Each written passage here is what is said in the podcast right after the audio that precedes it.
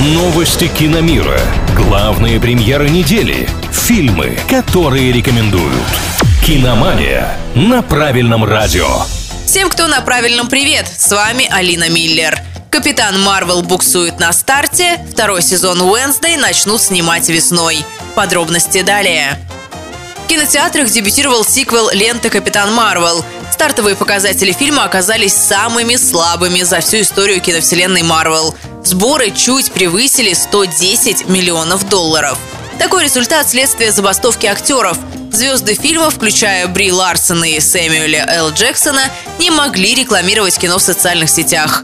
Первая часть истории о Капитане Марвел заработала более миллиарда долларов. Второй сезон популярного сериала Уэнсдей от Netflix начнут снимать в Ирландии в апреле.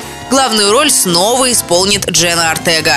Она также будет одним из продюсеров проекта. Детали сюжета новых эпизодов не сообщаются. Точная дата релиза неизвестна. Напомним, за работу над первым сезоном Артега была номинирована на «Золотой глобус». На этом у меня пока все. С вами была Алина Миллер. Услышимся на правильном радио. Киномания на правильном радио.